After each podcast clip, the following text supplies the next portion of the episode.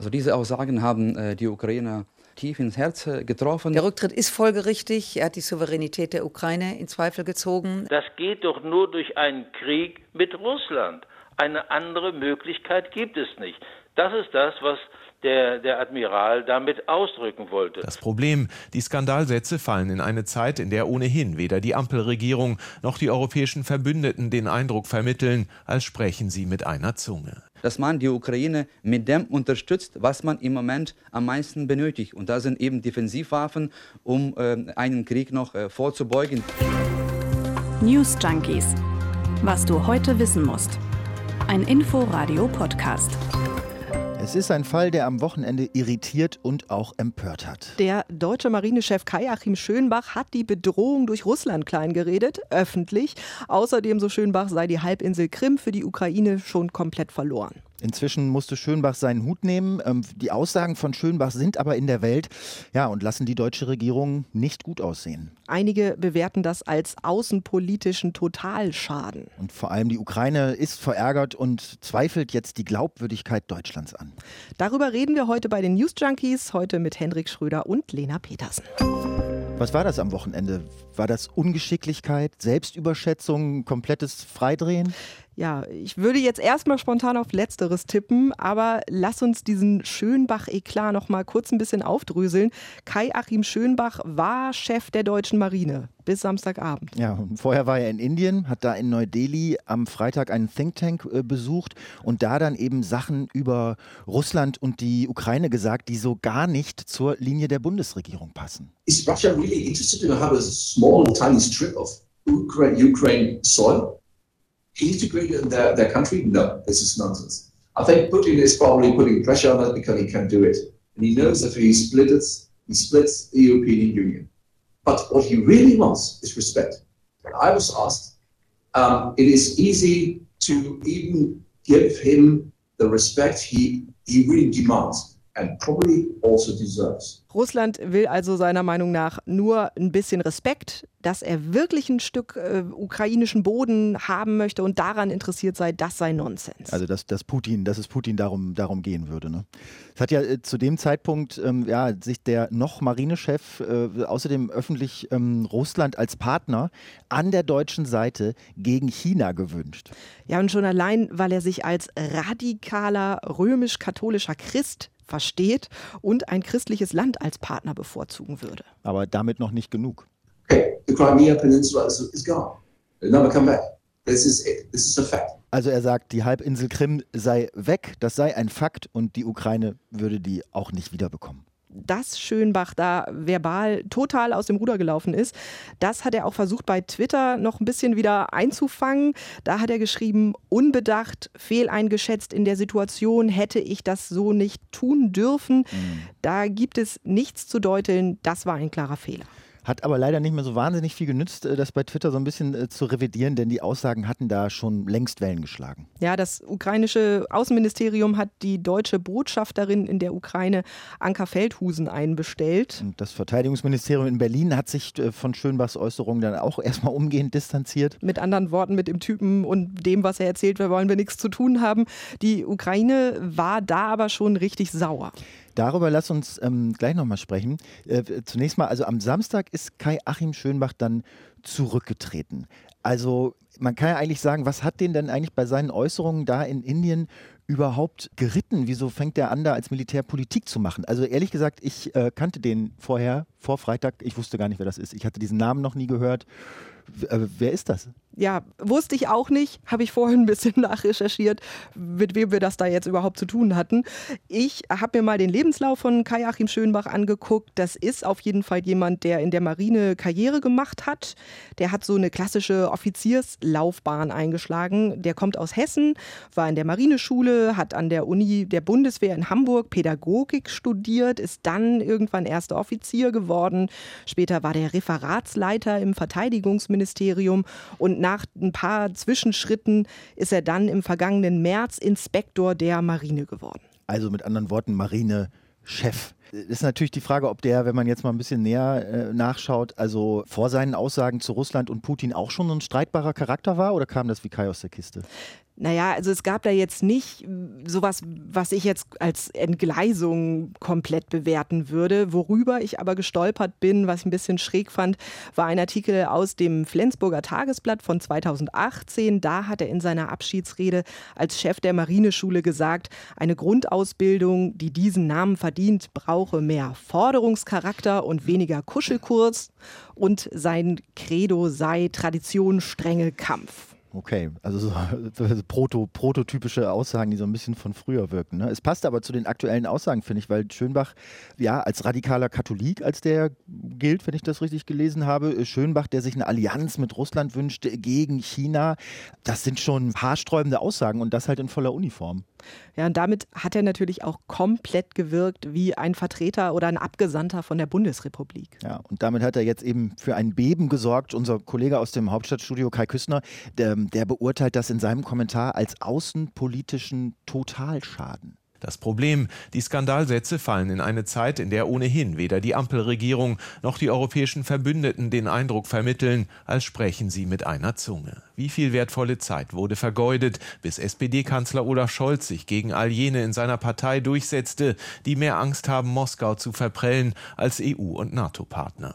Ja, und eines wurde dann ja auch schnell klar nach diesem Vorfall, das ist jetzt auch keine Lappalie. Also da gucken wirklich ganz viele Leute drauf, auch international. Das war keine Kleinigkeit. Ja, vor allen Dingen, also angefangen in der Ukraine selbst, da war man ja über die Aussagen wirklich völlig empört und, und geschockt. Das ging dann so weit, dass der ukrainische Botschafter in Deutschland gesagt hat, dieser Eklat, der hinterlasse einen Scherbenhaufen und stelle die internationale Glaubwürdigkeit Deutschlands in Frage. Andrei Melnik.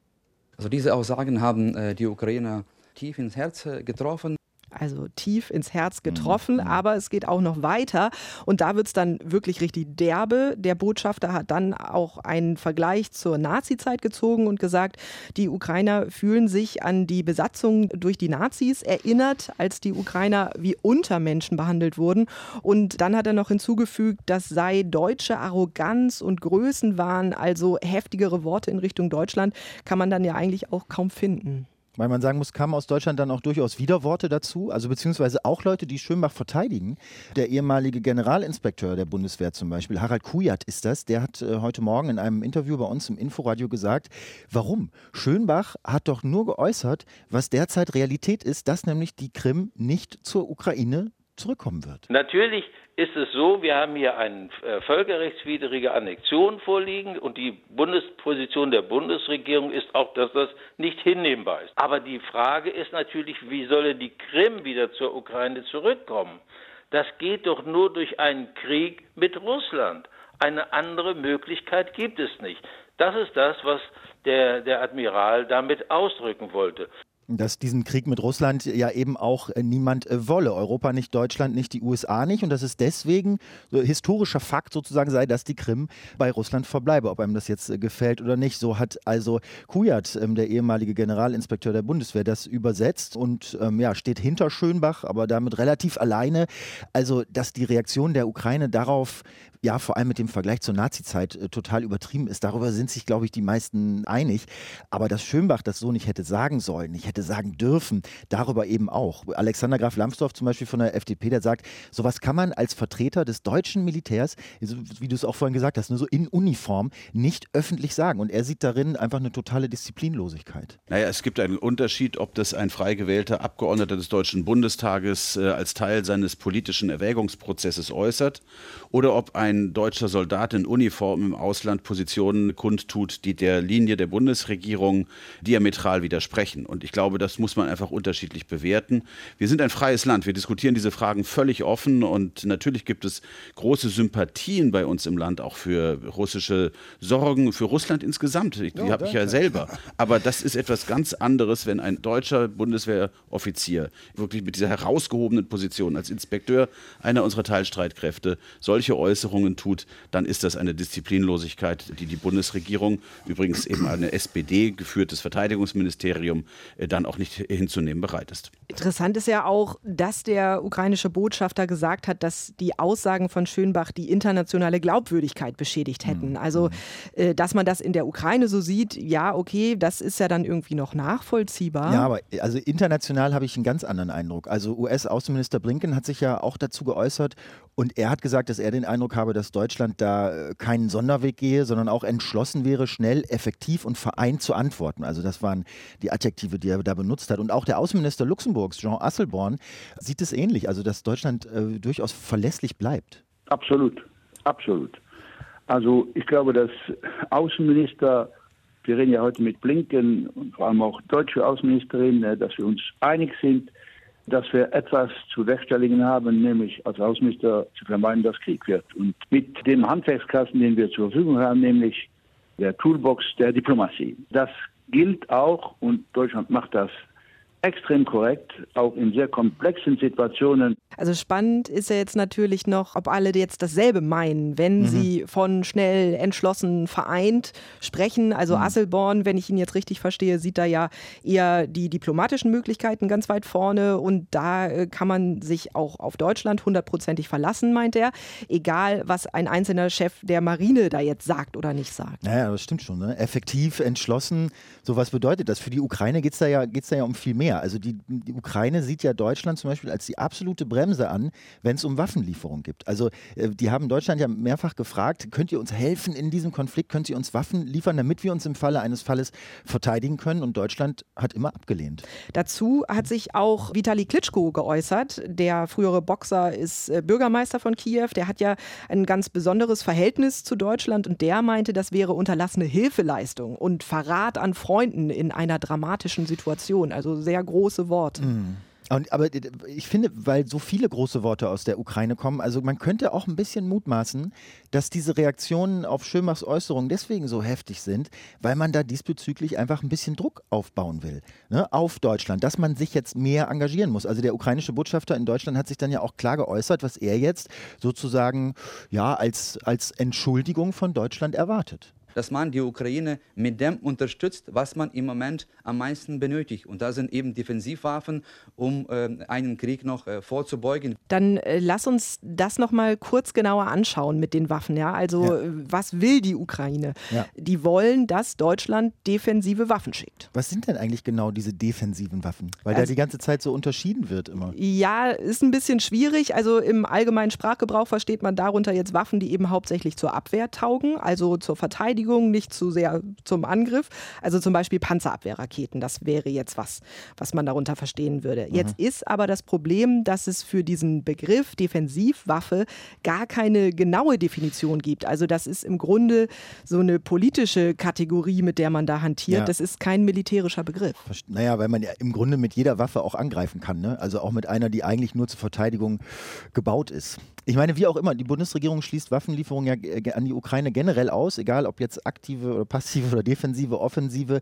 Christine Lamprecht, Verteidigungsministerin im Bund, äh, hat ja gesagt, Waffenlieferungen, die seien aktuell nicht hilfreich und das sei auch Konsens in der Bundesregierung. Also sie meint, man müsse jetzt alles tun, um weiter zu deeskalieren und Waffen würden da einfach nicht weiterhelfen. Jetzt sagt die Ukraine aber mit der Entscheidung, lasst ihr uns echt hängen. Also das bei einer ganz akuten Bedrohungslage auch. Ich glaube, man versteht das in der Ukraine auch nicht so richtig, weil es ja jetzt auch kein Waffenembargo oder sowas gegen das Land gibt und Deutschland ja auch Waffen ja. an viele, viele andere Länder ja, liefert. aber das Problem für die Bundesregierung ist dabei, es steht im Koalitionsvertrag, dass in Kriegs- und Krisengebiete keine Waffen geliefert werden. Und wenn das jetzt kein Krisengebiet ist in der Ostukraine, dann weiß ich es auch nicht. Also, also die würden sich unglaubwürdig machen einfach. Und Zweitens ist, es würde den Eindruck erwecken, als würden sie Partei beziehen für die Ukraine in diesem äh, Konflikt, ne? wenn sie da jetzt Waffen liefern wollen, was die Bundesregierung aber explizit nicht will.